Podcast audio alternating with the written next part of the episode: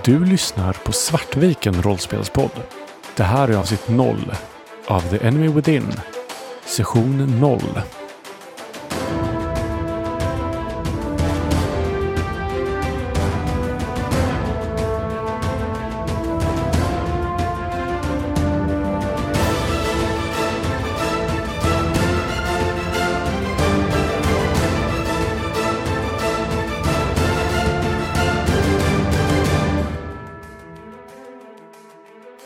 Välkomna till Svartviken rollspelspodd.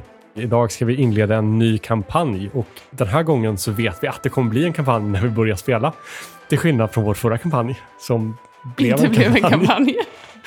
som inte var en kampanj när vi började spela. Men Nej, som just det, blev en kampanj när vi Och fortsatte kampanjen spela. innan dess så tänkte vi att det skulle bli en kampanj och så blev det inte det. Nej, men precis. Så det här... eh, Vi nu- har alla, alla sorter. Ska, ska vi, hålla, te, eller ska vi hålla, hålla ordningen så borde det här då spontant bli en one shot helt enkelt. Precis, vi tröttnar efter ett Och vi kan uppfylla min förutspåelse om att vi kommer att TPK. Vi gör första spelmötet, kom igen. Challenge accepted. Eh, ja, i alla fall. Vi ska göra ett... ehm, starta en ny kampanj och vi ska spela Warhammer Fantasy Roleplay fjärde utgåvan som släpptes av Cubicle 7 för sex år sedan, någonting sånt. Och eh, vi har gjort våra rollpersoner redan. Eh, Moa gjorde den precis nu innan vi började sätta oss här och spela in. Och det vi ska göra nu är att vi ska prata om rollpersonerna och vi ska prata om eh, hur vi vill spela rollspel i den här kampanjen. För som alla eh, våra kära patrons i alla fall har hört så eh, har vi pratat lite om Session Zero. För vi släppte ett sånt diskussionsavsnitt som ni kan lyssna på för bara 50 kronor i månaden. Så kommer ni åt och kan lyssna på våra diskussionsavsnitt, bland annat Session Zero. The bargain. Och vi tänkte använda lärdomarna som eh, vi drog i det samtalet till att göra en Session Zero som blir bra, hoppas vi.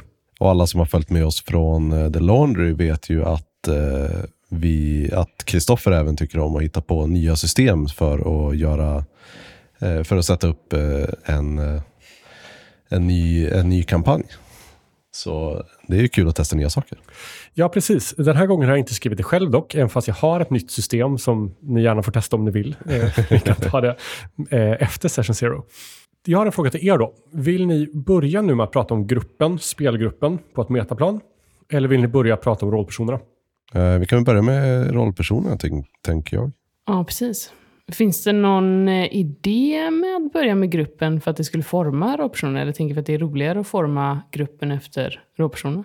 Jag har ju väldigt lös idé om min rollperson, så jag tänker nog att jag kommer inspireras lite av gruppen mer. Men det verkar som att ni två åtminstone har mer idéer för själva rollpersonen och backstory, så det, man kan ju börja med dem i alla fall. Ja, för mig så, jag har ju mer en vag idé av vad, eh, vad vi verkar ha för saker gemensamt. Så min, jag, jag har mer en, eh, en tydligare bild för min karaktär i alla fall. Men då tycker jag vi börjar med karaktärer och sen när vi fått lite tydligare bild av vad de liksom, vilka de är och kanske vad de vill och sådär. Så går vi över och med den kunskapen i bakhuvudet så pratar vi om gruppen och hur vi vill spela kampanjen. Eh, så jag tänker vi tar ett varv först och så får ni lite löst bara presentera era rådpersoner. Eh, så här, premissen, grundtanken, grundidén och sådär. Och sen har i Warhammer-boken finns det så här tio frågor som jag tänker vi går igenom, kanske inte alla men ett gäng av dem i alla fall. Och så får ni utbrodera lite till. Så jag tänker vi kan börja med Christer. Eh, jag kommer spela Helge. Eh, Helge är en lost pocket, vilket innebär att eh, han är en eh, halvlängdsman som eh, har eh, vuxit upp på ett eh, barnhem i eh, Aldorf. Var det va? Ja, Altorf. Altorf. Imperiets huvudstad. Och saknar därmed både liksom så här, framförallt för sig själv så känner han att han saknar den här platsen i världen och eh, gemenskapen som, eh, som andra eh, som halvlängdsmän eh, överlag liksom ändå verkar känna i och med att de är väldigt eh, familje, familjeorienterade varelser så rent allmänt. Eh, trots att Helge är eh, väldigt eh, karismatisk och, och, kan prata för sig så, eh, så tenderar, tenderar det lätt att, att skära sig med, med andra halvlingsmän och så. Så själva grundkonceptet för karaktären är egentligen att eh, eh, han är en agitator. En, eh, alltså någon som eh, står på gathörn och predikar om eh, hur vi kan eh, ha ett mycket bättre samhälle om vi bara avsätter kejsaren. Eller så här. Kanske inte med sådana så direkta ord, men det, det är budskapet. Att vi, vi måste avsätta adeln och kejsaren och allting för att kunna leva våra fria, autentiska liv. Eh, och eh, ja, men det, han hyser ett väldigt stort agg mot, eh, mot hela samhällsstrukturen egentligen. Och tror att vi, vi, vi kan eh, komma överens tillsammans bara. Och det här tror jag att det kommer vara mycket intressant att göra alldeles i början av kampanjen. För ni kommer börja spela i Übersreich, heter staden. Och i Übersreich så fanns det fram till nyligen eh, en, eh, en adelsfamilj som styrde. Men den evige och godhjärtade kejsaren Karl Frans den första avsatte den här, eh, de styrande familjerna. Och nu eh, härskars Übersreich inte riktigt av någon. Däremot så har eh, kejsarens trupper gått in och nu blivit statsvakt. Så eh, kejsaren har i princip gått in och sagt det här är min stad nu. Eh, och ingen riktigt vet varför eller vad som hänt. Så det finns, det är redan nu väldigt upprörda känslor och mycket liksom eh, interna konflikter mellan då de tidigare vakterna som finns kvar och de här nya Altorf-vakterna som har kommit in. Så där tänker jag att du kommer ha mycket, mycket att säga. Jag tänker det, det är väl antagligen just därför som jag har tagit mig till Überstreik också när jag hörde talas om, talas om det här. För jag har ju varit ganska mycket liksom, på, eh, på fri fot. Så. Superbra. Och så har det hänt saker i eh, min historia nyligen som... Jag är väldigt ung också. Eh, jag är bara 25. Men det har, det har hänt traumatiska saker som vi kommer gå igenom senare. Blotta barnet. Eh, Moa, vill du prata lite om din alldeles nyskapta, nystöpta karaktär? Ja, jag kommer ju spela Wilhelm Werfalt. Och jag är en eh, dödsmagiker med problem med auktoritet. Jag eh, har på grund av tidigare upplevelser i mitt liv, som väl är lite odefinierade i nuläget, men jag har i alla fall jag har på något sätt sett hur makten har missbrukat sitt våldskapital. Antagligen någon, någon ädling som jag varit vasall till, eller på något sätt liksom eh, någon jag stått i beroendeställning till, eller någon makt i mitt närområde har eh, utövat sin våldsmonopol på ett väldigt blodigt och dödligt sätt. Och eh, under den här händelsen då så började jag kunna se Shaish, vilket är eh, den eh, lila ametistvinden som är dödsvinden. Så jag eh, blev ivägskickad till, jag utgår från Altorf. Eh, ja, Altorf är där eh, magiskolan ligger. Ja, och där har jag studerat dödsmagi. Men eh, jag har ju som sagt haft ett problem med auktoritet. Eh, och jag tror att de här rådande samhällsstrukturerna, det är bara ett sätt för makten att trycka ner oss och att fortsätta utöva sitt våldsmonopol. Så jag tror helt enkelt inte på vad de säger. Så att jag har börjat nära en önskan om att dels syssla med mer än en magisk vind, vilket generellt sett inte är eh, rekommenderat eller acceptabelt för människor. Eh, och eh, jag har också börjat intressera mig för nekromanti, vilket ju absolut inte är socialt accepterat någonstans egentligen. Så inte nog med att du vill kombinera vindar, du vill kombinera den lila vinden med dar, med kaosmagin. Ja. Vilket är inte okej, enligt de flesta. Eh, men jag tänker ju då att de bara ljuger för oss och att eh, det här bara är ett sätt att kontrollera oss och hålla oss eh, nedtryckta och förtryckta i det här systemet. Så jag har snott en grimoire med förbjuden dar-magi, nekromanti, och flytt från Artorf. Och mitt mål är då att jag ska lära mig att bemästra de här, vad ska man kalla det, de här, de här förbjudna kunskaperna. Och jag vill nyttja det då för att dels att jag vill slå mig fri från systemet, men jag har väl någon slags också någon, någon romantisk eh, idé om att jag kan befria andra från det här förtryckande systemet. Ersätta systemet med ditt eget system. Precis. Eh, Det är kanske där vi landar. Men jag tror att i nuläget, nu när jag ändå inte har så mycket makt, så har jag någon slags romantisk idé om att bara jag får makt, så blir det bra. Eh, Jag är också ganska ung. Eh, Jag är ju 24, men jag är ju människa då, så att det räknas väl på något sätt. Jag är inte, jag är inte en, en bebis halvlängdsman. Vi hoppar vidare till Anna. Varifrån är du och vem är du? Jag är Olrik och Krison och jag är Slayer. Kort och koncist. Tack. Eh, Oldrik, Oldrik eller Olrik? Ulrik. Ulrik. Ol- Olrik. Eh, jag är en dvärg, Slayer. Penna. Jag är...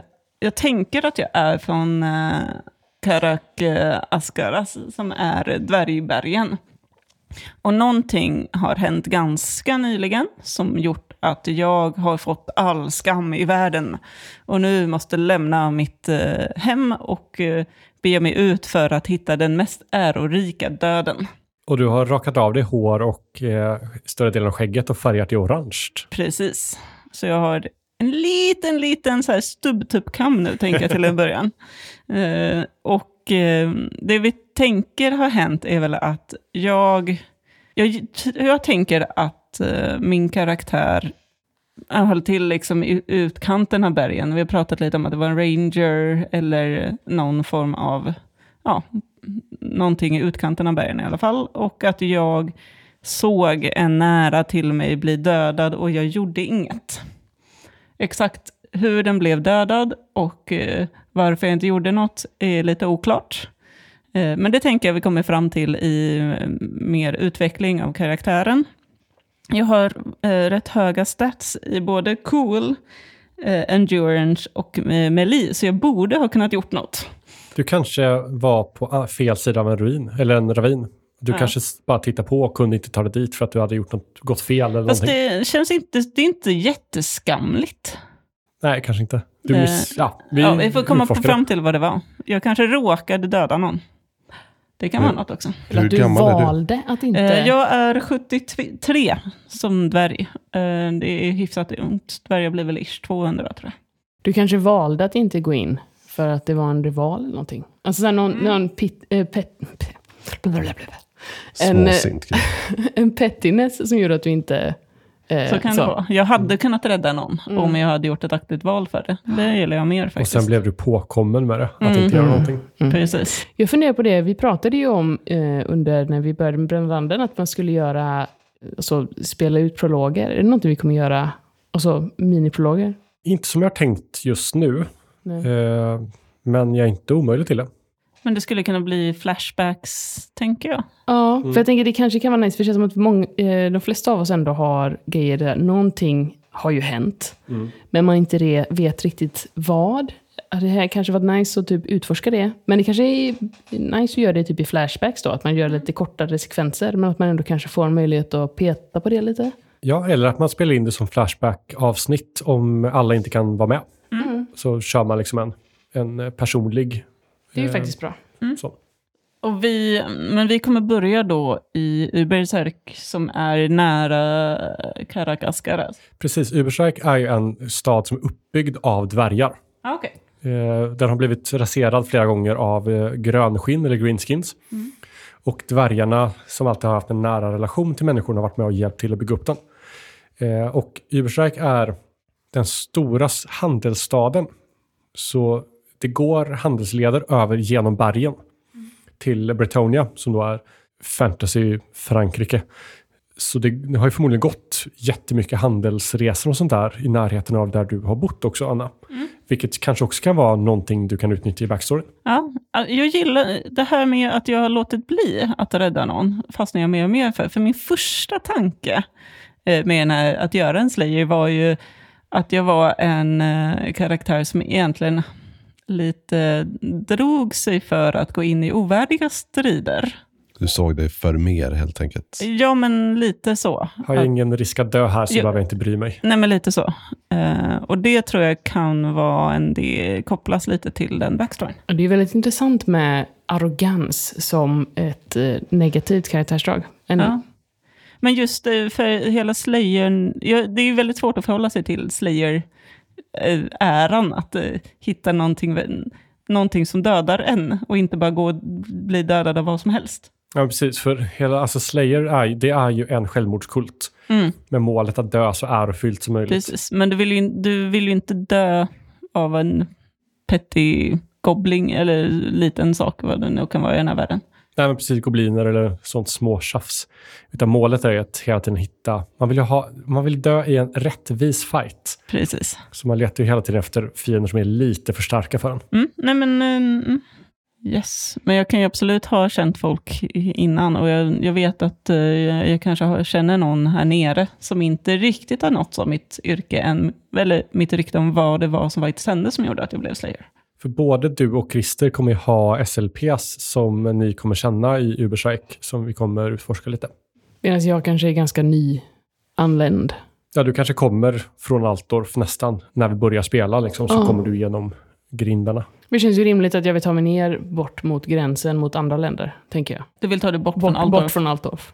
Det kan väl också säga att eh, för de som, in, de som lyssnar på det här och inte har kartan så ligger ju Altdorf ligger ju liksom väldigt långt norrut upp mot eh, gränsen till, eh, vad är det de heter, Midland?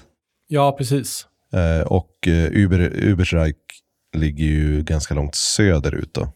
Eh, närheten av eh, Karak Askarat som eh, gränsar mot, eh, mot eh, Bretonia. Britonia i söder. Ska vi gå in i de här tio frågorna som jag har till er? Ja. Ni har redan vidrört några av dem. Jag tänker att vi börjar med att köra samma varv igen.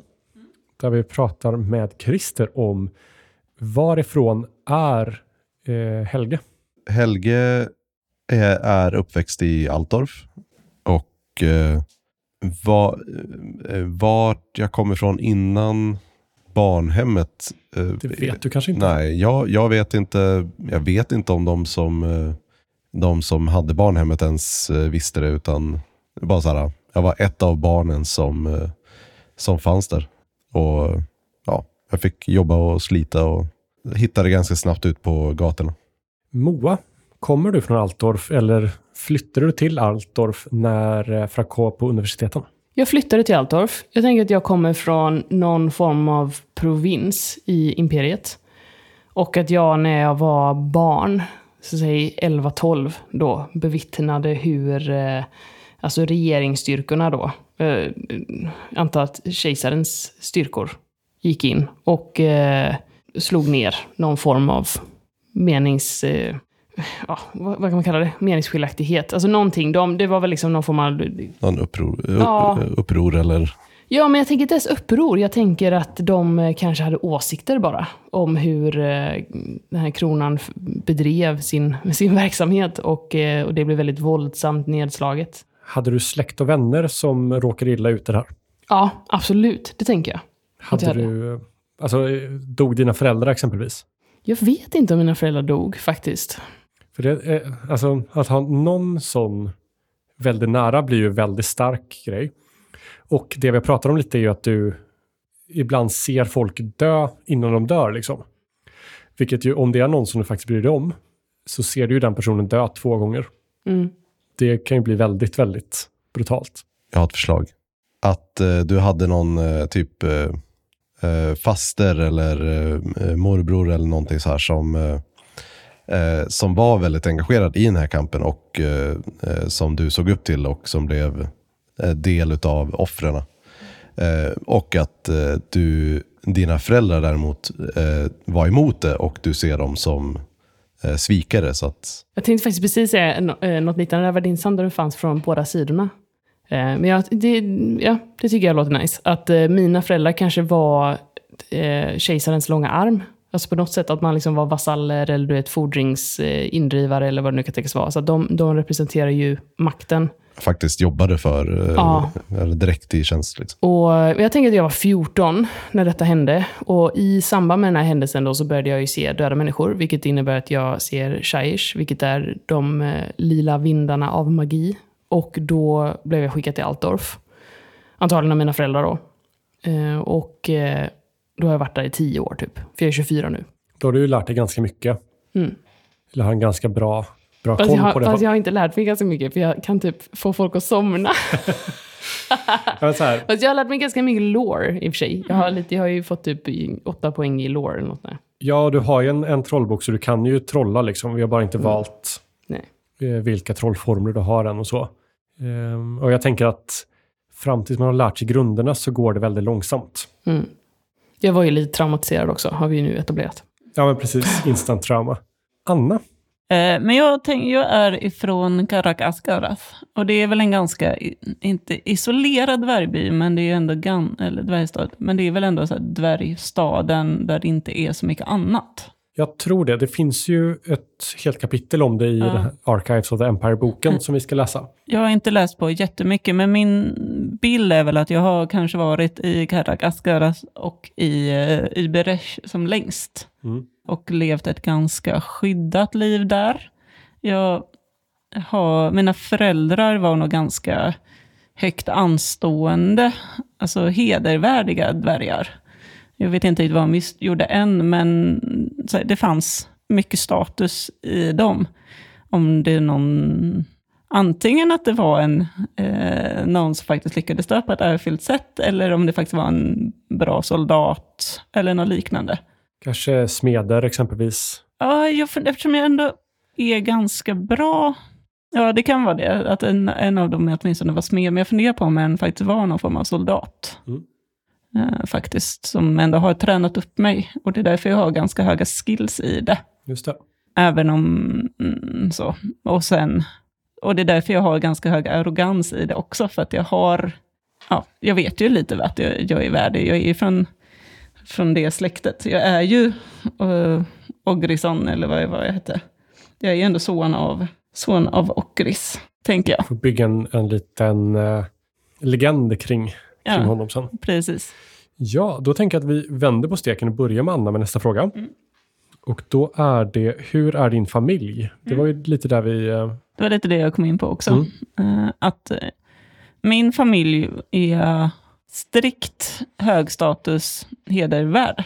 är nog ändå det. Man, man ska göra sin plikt för samhället. Liksom. Och vi har en, min, min familj har gjort någonting bra för samhället. Och jag har vuxit upp så pass skyddad att jag har blivit ganska arrogant i det. Men eh, också det här med att eh, gå utanför ramarna finns inte riktigt plats för där. Eh, vilket jag kanske också har börjat liksom tänja på. Superbra. Moa, hur var din familj när du växte upp och så? Fanatiska. Den enda som var vettig var min faster. Nej, men jag tror att mina eh, föräldrar var väldigt strikta. De, det var mycket disciplin och det var mycket lojalitet. Och inte ifrågasätta, utan imperiet vill vårt bästa. Och sen tror jag att jag blev ganska så eh, traumatiserad då, att efter den här eh, händelsen så blev jag ju egentligen bortskickad till att tämja mina krafter. Så, att jag har ju inte fått bestämma. Jag blev ju institutionaliserad. Det var ett jobbigt vi, ord. om vi spelar i dubbelhastighet så borde. Men det var ju, måste ju någonstans eh, vara så man klassade. Att eh, efter den här supertraumatiska händelsen, där jag verkligen inte höll med mina föräldrar och det blev den här tydliga eh, klyftan, så, så skickade de iväg mig till liksom, ett internat i huvudstaden hos den här kejsaren som hade precis mördat massa människor i min provins. Och bland annat då min faster som jag älskade. Så att jag blir skickad till fienden egentligen. Och blir uppfostrad där. Eh, Christer, hur är din familj? Har du en Måste du ta egenvald, upp så svåra ämnen? har du en egenvald familj liksom, under din uppväxt eller hur funkar det? Nej, men jag, hade, jag hade några så enstaka andra liksom, eh, gatungar som, eh, som jag eh, hängde med. Ja, men jag, jag hade mina vänner i Altorp som jag, som jag hängde med. Och det framkom ju ganska snabbt att jag, jag var ju inte den som eh, hamnade i slagsmål eller så här, utan eh, det var, det var jag som gick fram när, eh, när vi behövde köpslå om några eh, priser i butiker eller eh, försöka få fram skvaller eller på något sätt bara så här, när, när, när vi behövde snacka oss till och få, få vad vi ville. Kanske också när ni behövde förklara bort rackartyg. Ja, ja absolut. Eh, men det, och det var, det var ju så jag fick... eh, eh, Så, så jag lärde mig mina för, första läxor i att bara så här, skitsnacka. Men sedan så har ju, har ju de förmågorna liksom kommit mer till nytta mest. Christer, dina bästa vänner.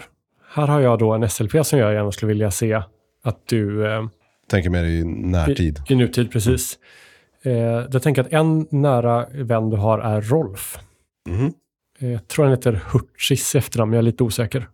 Ja, vem är Rolf? Det, låter jag dig avgöra lite. Jag vill bara ha in, för det är ett, ett namn på SLP som kommer förekomma, men exakt vem det är liksom är upp till dig.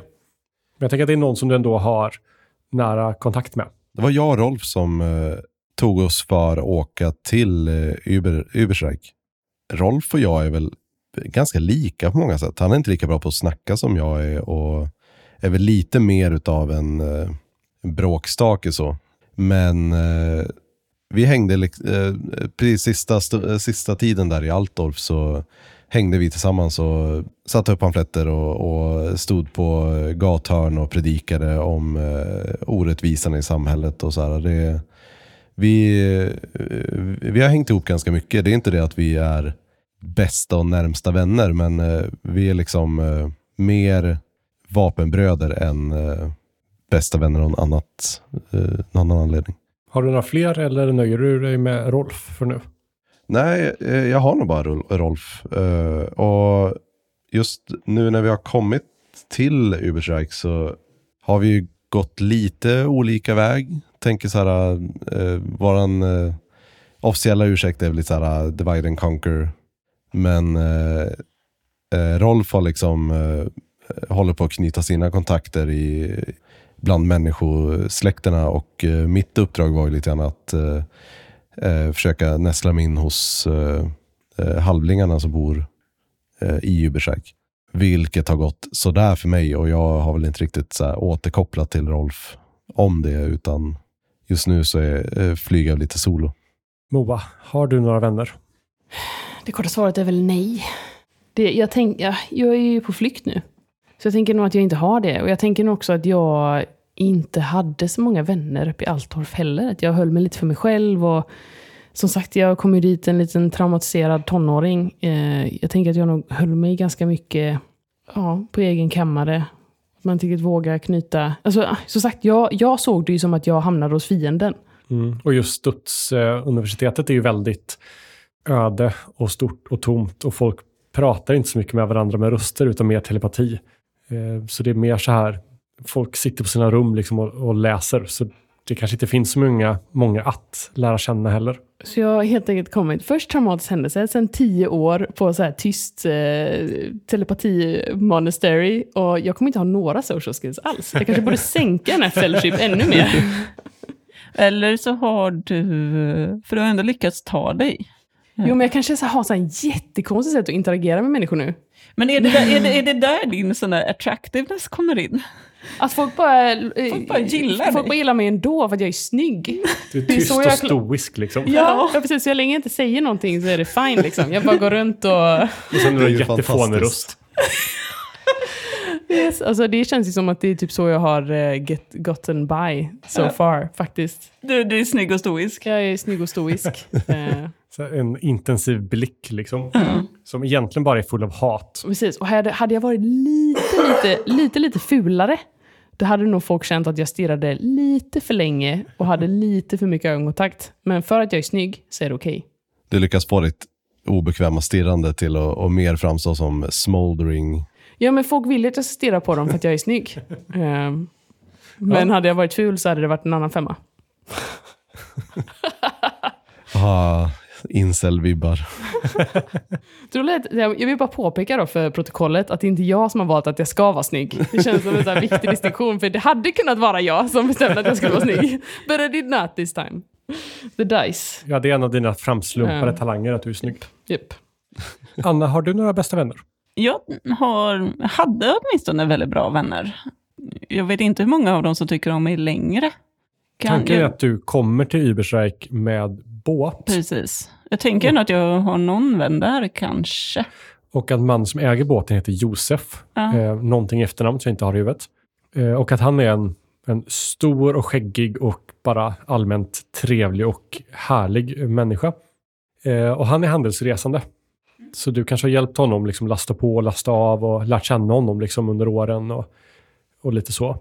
Ja, det är nog jättebra, för jag tänkte det är nog den enda jag känner nu. Uh, för att han tidigare har varit väldigt sekludig till dvärgar och de har ju bara kastat bort mig nu. Uh, så att det här är min bästa vän inom situationstecken. Även om den kanske inte är supernära, så är det liksom Han- min enda. Han är ju en sån som man umgås med honom liksom i tre dagar och sen så, sen så är han ens bästa vän för evigt. Ja. Även fast man träffar honom en gång vartannat, var tredje år så är det så här. Josef kan man alltid lita på liksom. Han ställer upp. Så det var han jag kontaktade när jag skulle ta mig bort, helt enkelt. Eh, jag tänker vi hoppar över lite frågor här och var. Men vad är din, ditt främsta, vad heter det på svenska, alltså desire? Din, Önskan. ja men precis, vad vill du liksom uppnå? Vad, är din, vad saknar du? Vad vill du ha? Här behöver jag nog lite hjälp från er andra också. På vad, vad det skulle kunna vara, förutom dö en ärofylld död. För det känns lite basic. Kanske Eller att känna sig varför? bekväm med ditt nya liv. Jag älskar den beskrivningen. En, en, en ärofull död känns för basic. Nej, men Eller så här, varför vill jag dö en ärofylld död?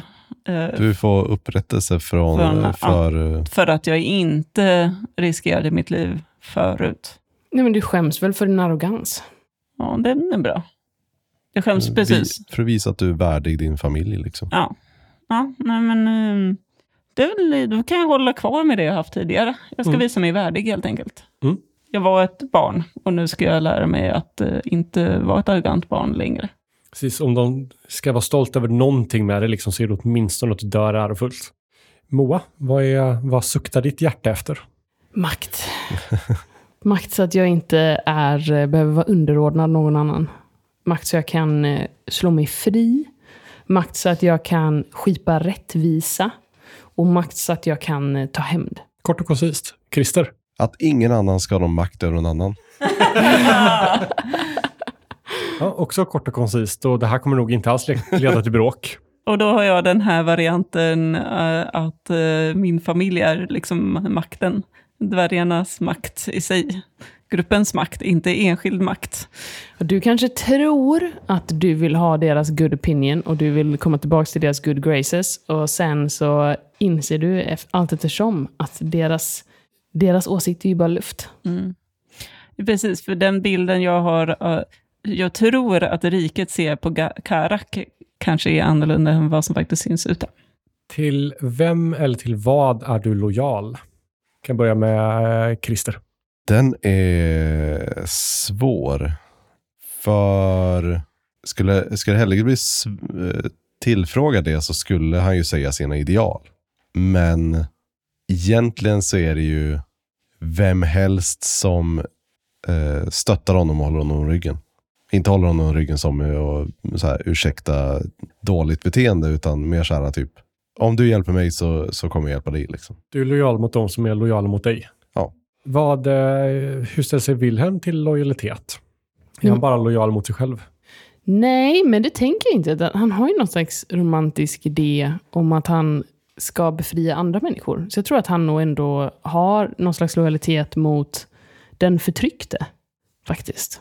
Det är intressant hur du och Helge har både väldigt många överlapp och likheter, trots att ni har ideologier som, eller slutmål som är helt tvärt emot. Men det är väl lite att vi ser samma problem, men vi vill lösa det på olika sätt. Mm. Anna? Eh, Den jag säger att jag ska vara lojal mot. Tänker jag. Eh, Att, eh, Den senaste som avkrävt lojalitet från dig. nej men, lo- säger jag att jag ska göra något, så håller jag det. Den sortens heder. Eh, huruvida den är hedersam mot mig eller inte, det spelar inte så stor roll. Och jag tror inte jag kommer säga att jag ska vara hedersfull till, till varenda en. Den personen som du misslyckades att rädda eller valde att inte rädda, hade du svurit lojalitet mot den? Och att det nu har blivit en backlash för att du då inte tog ditt ord på allvar. Liksom. Mm, det gillar jag. Men nu har det gått åt andra hållet. Mm. Att om jag ger mitt ord så håller jag mitt ord. Att, För- eh, oh, När jag inte gjorde det senast så blev jag slayer. Precis. Ja, men det är att eh, vi kanske skickades ut liksom, en, en annan person som jag inte gillade, men där jag ändå lovade. Det kanske är så att jag lovade ju att ja, men det är klart att vi håller varandra om ryggen, vi släpper allt det gnabbet där hemma, för nu är vi på uppdrag. Och sen så gjorde jag inte det, när det väl Precis. kom till kritan.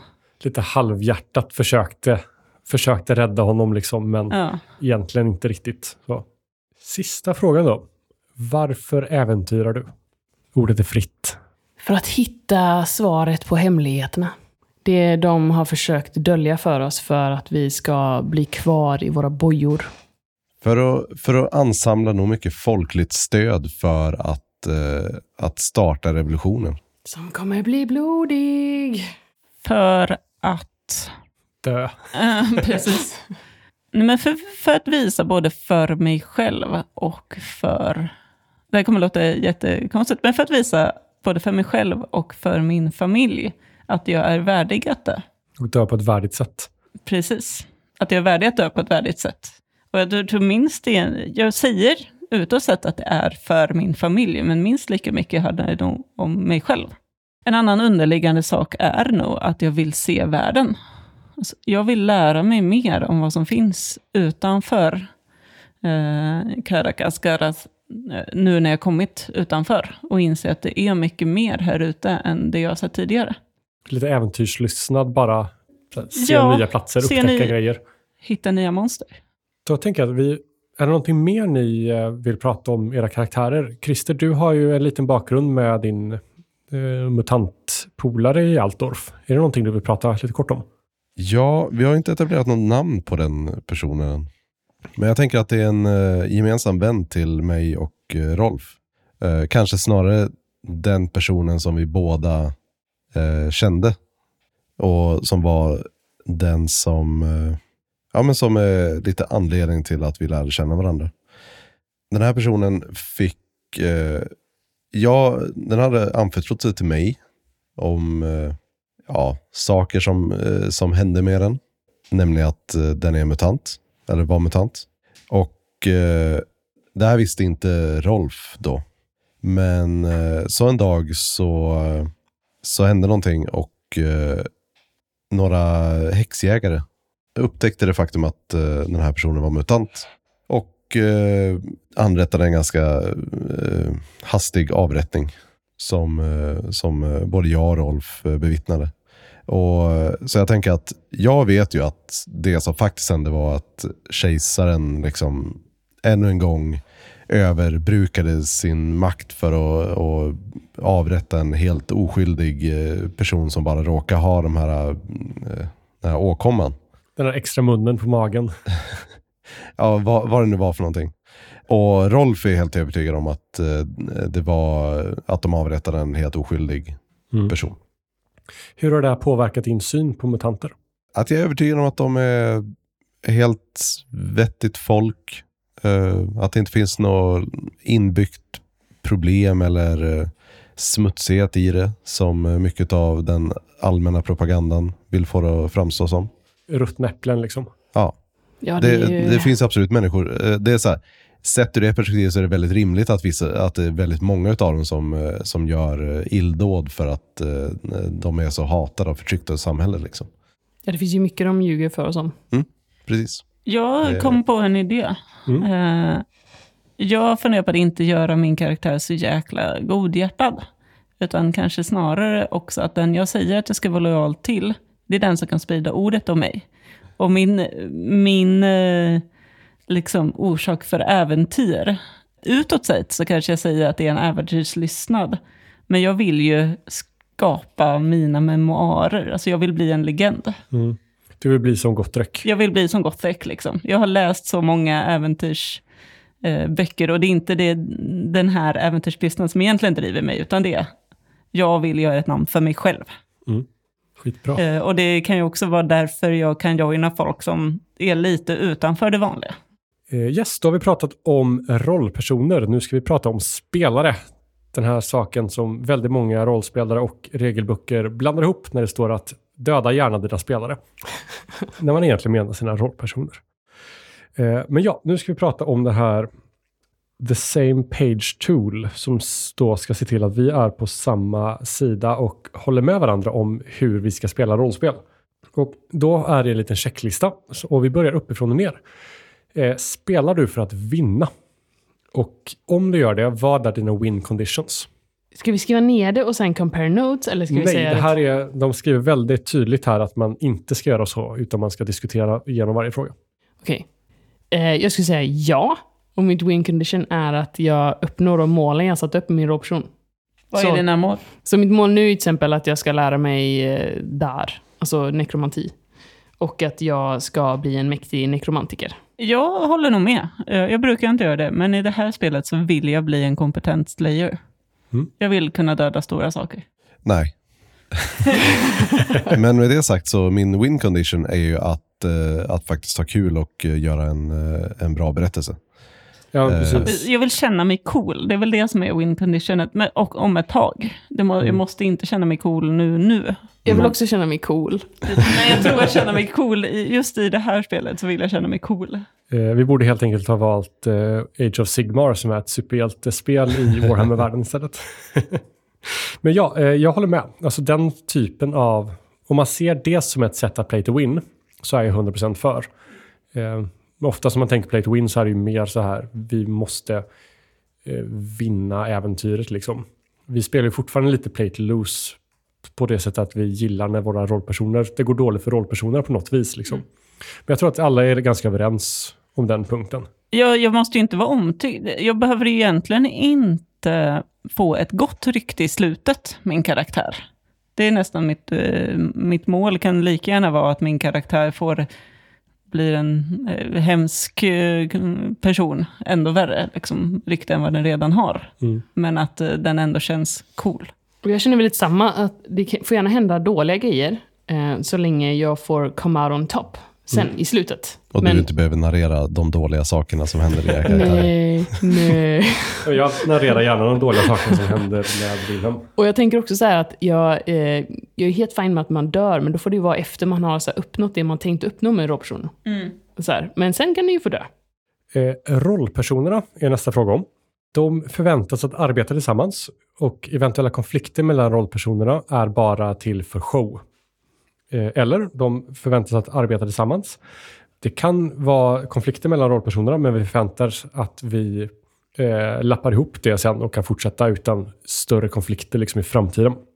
De förväntas arbeta tillsammans och eh, konflikter kan uppstå och vi får hantera dem som det händer. Eh, rollpersonerna förväntas att jaga efter sina egna eh, mål och agendor. De kan arbeta tillsammans, de kan också arbeta emot varandra och bli ovänner. Samt eh, rollpersonerna förväntas nästan att vara mot varandra och PVP. Att man så här, ah, var man för sig liksom. Var eh, tänker vi att vi står där? För mig så är det ju absolut att eh, alla spelare måste ju vara, vara ute efter samma mål, men konflikter mellan karaktärerna och kom, framförallt konflikter som, som gör att vi vill samma sak men på olika sätt är ju det som jag ser som ideal, vilket jag också upplever att det är lite det vi har satt upp för i det här, den här kampanjen också. Nej men att vi måste ju vara, alltså, vi måste jobba mot samma sak, vi spelare. Men det är fint att eh, rollpersonerna kanske inte på varandra. Men också att om man går in i någon form av eh, PVP-konflikt så måste det ju finnas eh, explicit samtycke. Och något eh, faktiskt intressant sätt att resolva det också. Ja, så att det inte bara blir ja, jag vann, du förlorade. Utan så här att man, man rör historien åt något visst håll. Ja, jag håller med. Så jag tycker det är lite svårt, för att på sätt och vis är det alla ska kämpa mot samma håll och konflikter är eh, flavor, men konflikterna kan ta en ganska stor flavor-del på något sätt. Vi måste inte vara överens hela tiden, men jag vill ändå att vi ska försöka komma framåt och hjälpa varandra. Jag tolkar det så att vi hamnar i eh, alternativ B här. Att vi, rollpersonerna förväntas arbeta tillsammans. Det kan förekomma stora konflikter, men i slutändan så lappar vi dem liksom och kommer vidare, även om relationerna är förändrade. Mm. Att inte Absolut. sluta med liksom att man dödar en annan rollperson eller sådär, om det inte då är, finns uttryckta. Om det inte, om det inte är, eh, Mm, precis. Jag tänker så alla spelarna måste tycka att riktningen är kul. Mm. Absolut. Jättebra. Då pratar vi om spelledarens roll. Nu kommer vi spela ett, ett färdigskrivet eh, äventyr eller kampanj. Så delar av det här blir ju inte helt relevanta. Men jag tänker vi går igenom dem då.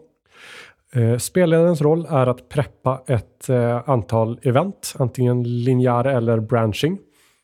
Spelarna spelar sina rollpersoner och kör igenom de här eventen. Och spelledaren ger hints liksom om var ni ska ta vägen i berättelsen. Eh, spelledaren preppar en karta med SLPR och eventuella monster. Sen eh, går ni på kartan och så gör ni vad ni vill och letar efter att uppnå era mål. Liksom. Alternativ C är att spelledaren inte har någon plan, utan jag är bara där för att spela eh, SLPR och eh, hålla koll på regler. Alternativ D är att det inte finns någon SL, den utgår. Och alternativ E är att det inte finns någon SL och den utgår också.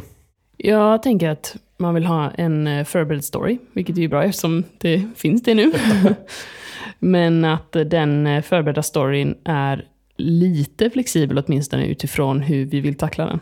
Men det är lite samma sak där, att vi, det finns en förberedd story med mål, sen kan vi angripa den på lite olika sätt. Mm. Det jag ser som eh, mycket anledningen till att spela rollspel istället för att spela brädspelare, brädspel eller datorspel eller så här, är ju för att ha en möjlighet att faktiskt ha en inverkan på världen.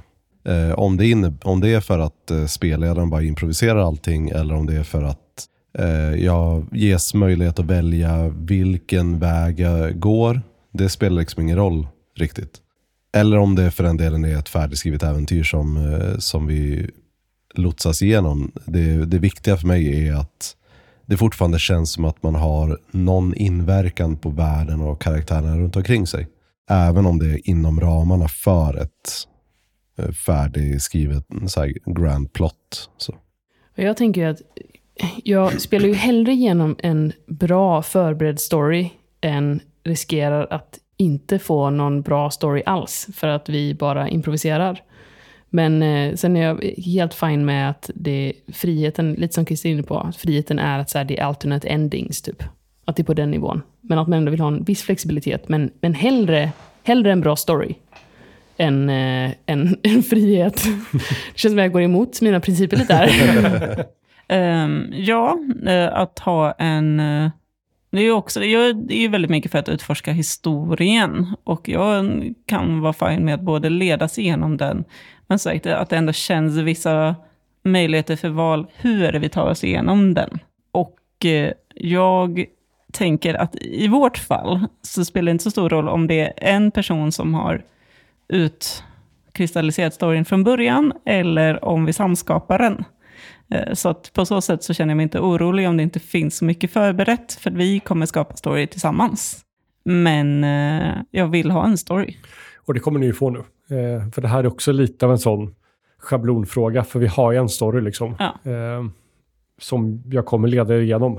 Det handlar också liksom om hur Elsatt jämfört, eller respektive fritt inom storyn liksom. Men Sen är det den här, jag vill ju jättegärna att storyn ska angränsa till våra karaktärers drivkrafter och eh, yrken, alltså mål. mm, Eh, Så att eh, det inte nu går ut på att vi ska, jag vet inte, Leda ett fältslag och Ja, nej men så att det ändå finns vissa, de, de här personliga sakerna som har kommit fram i karaktärerna, att de finns inarbetade i storyn och att storyn är lite anpassad till oss. En förberedd story anpassad för oss. Spelarnas roller är att följa spelledarens tänkta story. Är att sätta mål för sina rollpersoner och aktivt försöka nå de målen. Eller att kasta karaktärerna och rollpersonerna in i tuffa situationer och tvinga dem att ta hårda, ibland orättvisa beslut. A och B. Måste, ja, båda dem, Mm. tänker jag. Att, att man, man, det är klart man ska vara följsam, men man vill ju göra B inom ramen för A. Man vill sätta upp sina mål för rollpersonen, eh, försöka följa dem och uppnå dem. Men inom ramen för den berättelse som spelledaren har förberett. Så hur kan jag göra det här utifrån det Kristoffer ger mig? Och lite se att man vill sätta sin karaktär i intressanta situationer. Ja, Ja, det är så man precis. skapar storyn liksom. Ja, det intressant. Så Ja, allt. Ja, förhoppningsvis så är det ju du som redan har förberett de intressanta situationerna. Men det är intressant att de ser det här som någon form av motsats. Eller så här, att man ska välja en av dem. Blir inte det lite implicit Det är att det, de tänker att det är ska diskutera motsatsförhållanden? om Det är eh, kanske också- i... Precis, det kan ju också vara intressant att veta vilken är viktigast. Är det viktigast att jag eh, dödar ett troll eller, eller är det viktigare för mig att eh, jag uppnår storyn som Kristoffer har satt upp? Det, kän, ah, det är ju jättesvårt. För jag tänker så här, någonstans är det ju snarare mer att om, om en av de här aspekterna saknas så kommer det bli en fattigare story. De länkar också här till ett annat, eh, en annan bloggpost som går mer på djupet på just den här frågan. Mm. För det, men det är ju en sak som jag är lite orolig för här, att vi har ju, eller jag tror att Kristoffer kommer få jobba ganska mycket med att jobba in våra mål och våra yrken Mm. i färdigsatta stories som inte är specialskrivna för våra väldigt specifika karaktärer. Men alltså utifrån de karaktärerna som ni har gjort så har jag ändå, jag har en känsla av att av det jag läser i alla fall av kampanjen så tror jag inte det kommer vara jättemycket problem. Okej. För det kan skapa liksom små branching narratives Mm. eh, som sen leder tillbaka till huvudstoryn. Så länge man är då beredd på att okej, men då kommer det här, det här kapitlet av kampanjen kommer ta lite längre tid för vi kommer göra lite sidogrejer. Liksom. Eh, men jag kommer också skala bort väldigt mycket av alternativa saker i äventyret för att få plats med era alternativa saker i äventyret. Mm. Att göra det smartaste möjliga för ens, rollperson, över, ens rollpersons överlevnad är vad en bra spelare gör. Är ibland inte lika viktigt som vissa andra val. Eh, är inte ens ett fokus för spelet. Va, vad var första? Eh, är vad en bra spelare gör Att, att göra det smartaste valet för ens karaktär. i alla situationer. Att alltid liksom vara riskminimera och vara taktiskt korrekt. Liksom. Nej. Nej, det känns som att det är, jag vill inte göra det. Jag, alltså det, det, mest, det viktigaste är ju att karaktären hamnar i intressanta situationer och utvecklas. Tycker jag. Mm. Jag, tror, alltså så här, jag skulle nog säga både ja och nej på den frågan för min del. För så här, jag kommer ju absolut riskminimera så att jag inte dör. Eh, för det gillar jag ju inte, bevisligen. Eh, men så länge man känner att det finns en trygghet i att okej, om jag gör det här dumma beslutet så blir det narrativt intressant, men det är inte nödvändigtvis så att jag måste kasta den här karaktären. Mm. Precis. Då, då kan jag tänka mig att göra det. Och du har ju på något sätt också redan med din rollperson sagt, alltså hela din rollperson är ju ett dåligt beslut Moa. Ja, jag vet. Eh, och, så, och där kommer det ju i längden liksom bli konsekvenser för du kommer dra på dig kaos liksom, eller korruption. Jag tänkte också på det, att eh, min karaktär kommer för en gångs skull vara väldigt riskminimerande. Det är ju min tanke den här gången. Att försöka göra, faktiskt försöka göra smarta val. Och vara lite, jag ska inte säga feg, för det är den absolut inte, men arrogant och riskminimerande självisk helt enkelt. Och det är Eh, fortfarande inom ramen ju- för din karaktär. Liksom. Precis, men eh, så jag kommer försöka i alla fall att inte ta på mig martyrrollen. Eh, Så det, på så sätt kommer jag ju vara min, mer riskminimerande än vad jag brukar vara. Men jag tycker också att sånt, det är så himla beroende av alltså resten av gruppen och spelledaren. För jag upplever ju så att när jag spelar med andra grupper som inte är oss, då är ju jätteriskminimerande. Att man verkligen spelar jättetaktiskt.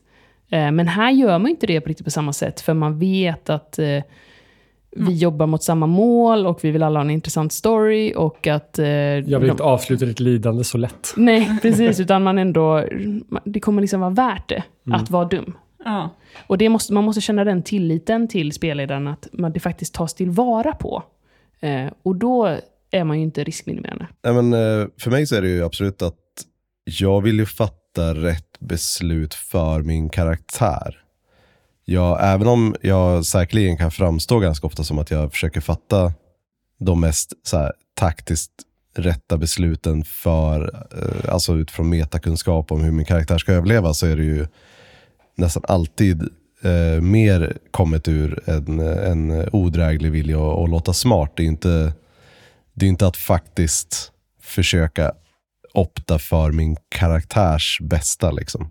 Jag, tycker där, jag tycker tvärt emot att det är roligt att sätta, mig, alltså sätta karaktären i jobbiga situationer. Kanske speciellt om jag inte bryr mig så mycket om, eh, om äventyret som om det skulle vara typ konventspel eller liknande. Men jag tycker man kan sammanfatta det ganska bra med att, så här, att göra det smartaste för karaktärens överlevnad är viktigt, men det finns viktigare saker. Eh, och jag inser då att i den här kampanjen så ska jag utmana mig själv att göra det smartaste för karaktärens överlevnad. Eh, om man säger så. Vilket är roligt då när du har en karaktär som bara vill dö. Ja, eh, så. Det kommer bli jättespännande. Spelledarens roll när det kommer till regler är att följa dem no matter what, vilket även inkluderar då husregler. Att om vi säger att vi gör ett visst, en viss grej på ett visst sätt så kör vi på det i fortsättningen. Att ignorera reglerna när de eh, kommer i vägen eller när de eh, kommer i konflikt med vad som skulle bli en bra story. Eller ignorera dem när det kommer till vad som borde hända inom citationstecken. Alltså målet är ju att använda reglerna på ett sätt så att det förstärker dramatiken i det man gör. Där, där det skapar en, eh, en möjlighet till misslyckande som inte kan eh, kännas som en, eh, att spelaren försöker sätta dit en spelare och så där, utan då kan ju mekanik vara ett väldigt bra verktyg för att... Jag kan ju tycka då, mm, lite det du säger, att det är, jag tolkar det som B. Alltså, i vissa fall så kan man ignorera eller anpassa eller åtminstone belysa reglerna lite i förväg. Eller kompromissa. Jag så här, vi hade ju ett jättebra exempel på det tidigare i eh, lunchrummet nu, som inte kom med on-podd då, men när jag satt och gjorde min karaktär. Där vi hade... Det stod olika i magiboken och i grundboken angående vem som kunde se de här vindarna då. Och att eh, det, enligt grundboken då så behövde jag egentligen ha en talang för att se de här vindarna. Men eftersom jag hade gått på en grej som stod i magiboken så hade jag liksom byggt min backstory lite kring att jag kunde se dem. Och då istället för att bara... Man hade kunnat, om man hade kört på första varianten där. Där hade det ju varit, nej, du får göra om din rollperson. Eh, vi ska inte köra så, för att det är så här det står i boken, det är så här det är. Eh, om man istället då kör på eh, ja, variant B då, eh, vilket jag skulle säga kanske inte nödvändigtvis att man ignorerar, men att man kompromissar och anpassar. Att man tolkar, tänker Ja, jag. att man tolkar. Och då blir din tolkning då istället att så här, nej okej, men om du har talangen, då kan du alltid göra det. Du, du bestämmer, du initierar när du gör det. Men om du inte har talangen, då kan det komma över dig ibland. Vilket då gjorde att jag kunde ha den backstoryn jag ville ha och vi kunde ha kvar det som en cool grej i världen. Men det var inte så att vi körde på att vi helt, ja men vi ignorerar den, jag kan alltid se. Utan att man, man tog någonting, man anpassade det så att det inte bara blev helt regellöst, men att det ändå, man kunde göra någonting coolt med det. Och där är ett bra exempel då på att vi skapar en husregel där som vi sen följer. Så på sätt och vis är ju det här ett A också, att om man husreglar så håller man sig till husregeln sen. Sen vet vi också med oss, alltså vi har ju haft hela strider i skrumt där vi bara har struntat i mekaniken för att vi vet vad som känns bäst dramaturgiskt liksom. Och om man ska jämföra med så här, alltså hur man tillämpar lag på riktigt, om man ser så här riktiga regler. Så Alltså det så är här, då- kaos. Nej, men någonstans är det ju alltid så att du har en situation, du åberopar någonting och sen så ser du hur väl det, det, det passar. Mm. Alltså så här, det är någonstans så du tillämpar lag. Ja. Så att jag tänker det här, det förhållningssättet till, till regler, att det någonstans är, eh, man tar det kontextuellt i situationerna som uppstår och att det är vägledande och det ska bli intressant. Och att man då har någon form av diskussion kring det då om det är oklara beslut. Det tycker jag känns som en ganska rimlig nivå på det. Sen, jag är ju ofta sån att jag vill gärna använda reglerna tills man har lärt sig dem.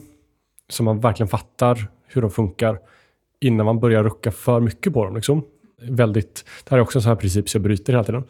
Eh, men så att man inte första gången en regel dyker upp så gillar man inte och så är det så här, fuck it, vi skiter i den. Utan att man ändå eh, Testa den. Ja, men se, precis, okej, men vad skulle hända om vi använder den här regeln och sen när vi har testat den lite så ser man, okej, men ja, den funkar faktiskt inte för oss. Ungefär som vi gjorde med Blades med eh, många regler. Att vi, så här, vi körde på dem ett rätt bra tag tills vi insåg att men det funkar nog inte riktigt för oss. Eller försökte jag. Ja, men precis. Ja, men jag tror vi är ganska överens om regeldelen. Jag tror vi hoppar till sista frågan här. För att verkligen kunna ha roligt med det här spelet så är regelboken någonting som alla som spelar, spelledare och spelare, måste ha läst och förstått innan spel. Både setting och regler. B. Eh, alla borde veta åtminstone reglerna väldigt bra. C. Alla borde ha koll på settingen väldigt bra. D. Alla borde ha en basic förståelse för reglerna.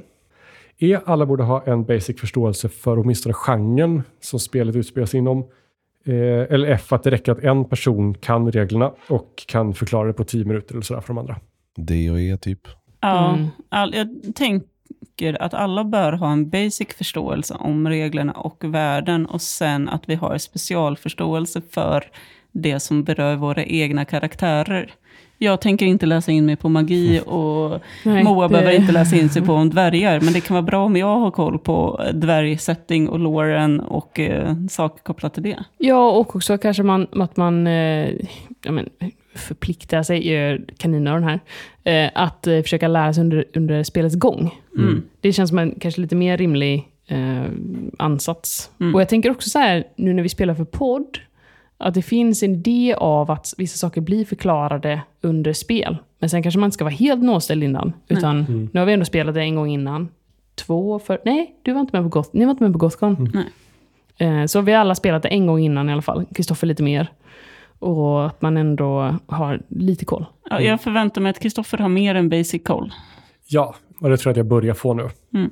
Och sen, För- Och det har ju också varit en, en, ett lite aktivt val när jag pratade om att jag har varit secluded i Kazak Askar. Att, är att jag inte behöver läsa in mig lika mycket på vad, hur världen och människosamhället funkar i Altorf och runt omkring. mm. Utan där kan jag ha mer än basic knowledge för det har min karaktär. För, för mig så är det absolut att eh, bara vara på liksom, nivå DE där med att eh, alla ska ha basic, eller att, man, att ingen förväntar sig mer, mer än basic koll. Eh, är ju mycket, en, eller så här, det är ju 100% en praktisk grej för mig. Ja. Mm. Eh, idealt så hade jag absolut önskat att alla kunde vara fullt inlästa på både lore och på, eh, på regler. Men eh, Då hade vi aldrig spelat någonting. nej, Det kommer vara där när vi är färdiga med The Enemy Within. Ja. Men jag tänker också att, eh, kommer vi aldrig spela Warhammer. det, är det är ju lättare att lära sig, jag, eller jag tycker i alla fall det är lättare att lära sig saker organiskt. Ja. Att man plockar upp det allt eftersom. Så jag tycker det är mycket skönare att när saker och ting blir relevant, att man kommer till en viss stad, okej, vad borde jag veta om den här staden? Och då kan SL tala om för mig, ja men utifrån din bakgrund och det du har sagt tidigare, tänker jag att det här är rimligt att du vet. Mm. Och då är det mycket lättare att så här, allt eftersom inkorporera det i hur jag förstår världen. Och det ska jag också säga, så att jag har läst den här boken om Kazak Askarath. Jag har inte tagit till mig den, för att jag har jättesvårt att ta till mig bara av att läsa, utan jag måste sitta och liksom ta anteckningar och bygga en egen struktur för att förstå. Mm. Eh, och det kommer ta jättemycket mer tid än vad jag har. Ja, precis. Och där tänker jag en bra nivå kan vara att man läser igenom de där kapitlen som är relevanta. Ja. Och det som fastnar, fastnar liksom. Mm. För man har, då har man mycket bättre koll än om man inte har läst det. Så är det. Eh, Men att det inte finns någon förväntan, man ska ha stenkoll på allting liksom. Mm. Eh, och där tänker jag att vi kanske har lyssnare som kan ha bättre koll än oss. på gott och ont. Ja, Magnus Säter, alla fel vi gör får du gärna skriva till oss. Ja. Till Kristoffer. Det var nog de sakerna jag tänkte gå igenom eh, från den här listan. Mm. Har ni någonting mer som ni skulle vilja prata om, liksom, som vi behöver ha samsyn kring? Hur eh, funkar vi i gruppen tänkte jag säga, eller ska vi bara utforska det första spelmötet? Vi har väl inte träffats? Nej, Nej. nej. utan det är mera vad är våra tankar om... Har vi aktivt ändå karaktärer som kan intressant spela mot varandra och mm, följa det här? Jag tror att jag kommer vara ganska lätt att spela mot Christer i alla fall. För det känns som att vi kommer ha samma mål. Jag hade tyckt, om jag får slänga in en önskan nu när jag ändå fick den här talent, jag hade tyckt det var väldigt kul om ni spelade på att jag var snygg. Mest för att jag tänkte spela ganska awkward, så jag tror att jag kommer behöva den här snyggheten för att eh, ta mig över Mm. att folk faktiskt ska inte tycka att jag är supercreep. Har vi någon rollperson känner vi som, om man tittar på roller liksom, som är drivande i plotten? Vem av, vem av er tror ni kommer vara drivande i plott? Jag tror att jag skulle kunna vara det. Christer, tror jag. Mm. Vem tror ni kommer vara något slags socialt lim? Christer. Okej, så Christer är liksom kärnan i gruppen och den andra två hakar på. Ja, Det är min, det är min känsla. Ja, Det, jag tänker att det svåraste som jag föreställer mig hur det kommer gå till, det är ju hur Olrik Ja. kommer in i det hela. Precis. Men eh, samtidigt är det så här att det behövs någon... Att det eh, behövs en, eh, någon som kan slåss känns inte jättesvårt. Nej, precis. Och kan ni betala och jag får eh, slåss och ni, mm, så tror jag inte att det är, jag behöver inte jättemycket motivation. All, andra alternativet är ju att eh, du skulle haka på mig för att du märker att jag är, eh, kan prata och eh, Det, det jag funderade skriver. på, precis, det är just att jag vill ju ha lite som Gothric och Felix. Alltså jag vill ha en poet, någon som skriver om mina äventyr. Mm. Eh, och du råkade vara den första jag träffade. Alltså, hallå! Kommer du ihåg den andra talangen jag fick som jag bara, vad, fan, vad ska jag göra med den här? jag kan artful. rita! Artistic va? I'm artistic, Åh, I I, can it. draw! Så det är, det är kanske det som är, det är kanske jag som är limmet.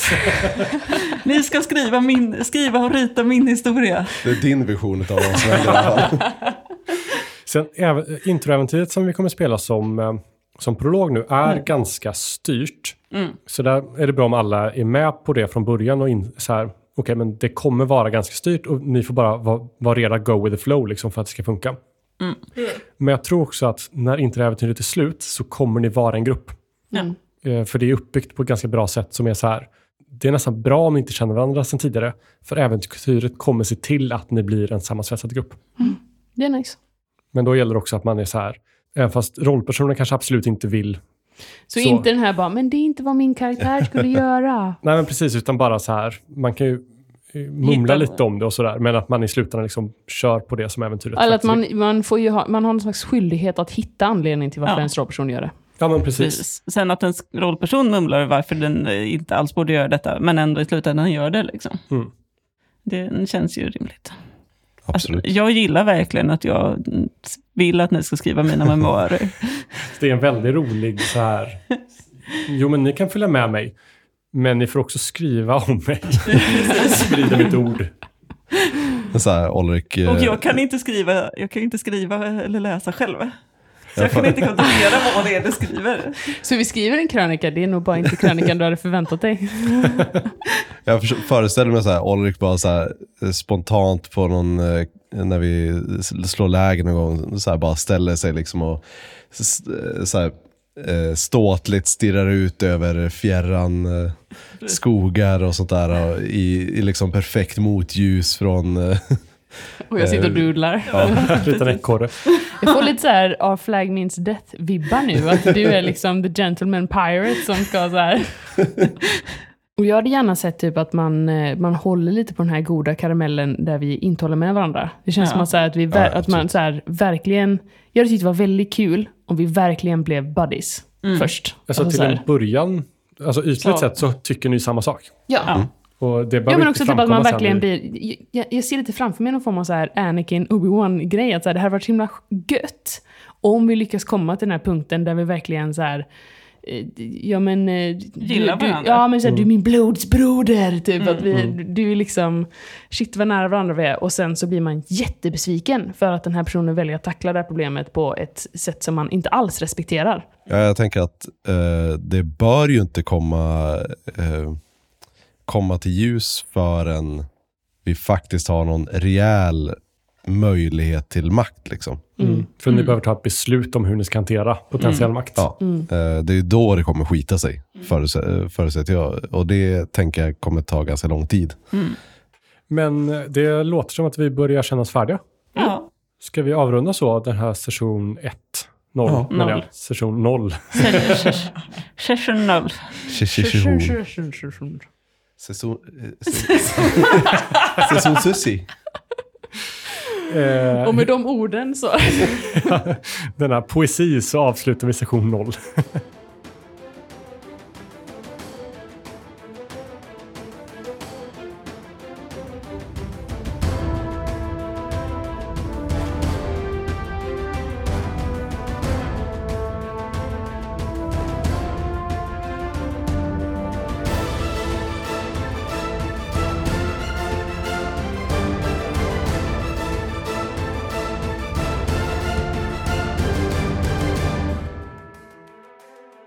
Vi har spelat Warhammer Fantasy Roleplay, fjärde utgåvan, som är utgiven av Cubicle 7. Intromusiken är gjord av Alexander Bergil. Följ oss gärna på sociala medier och Patreon. Länkar finns i show notes.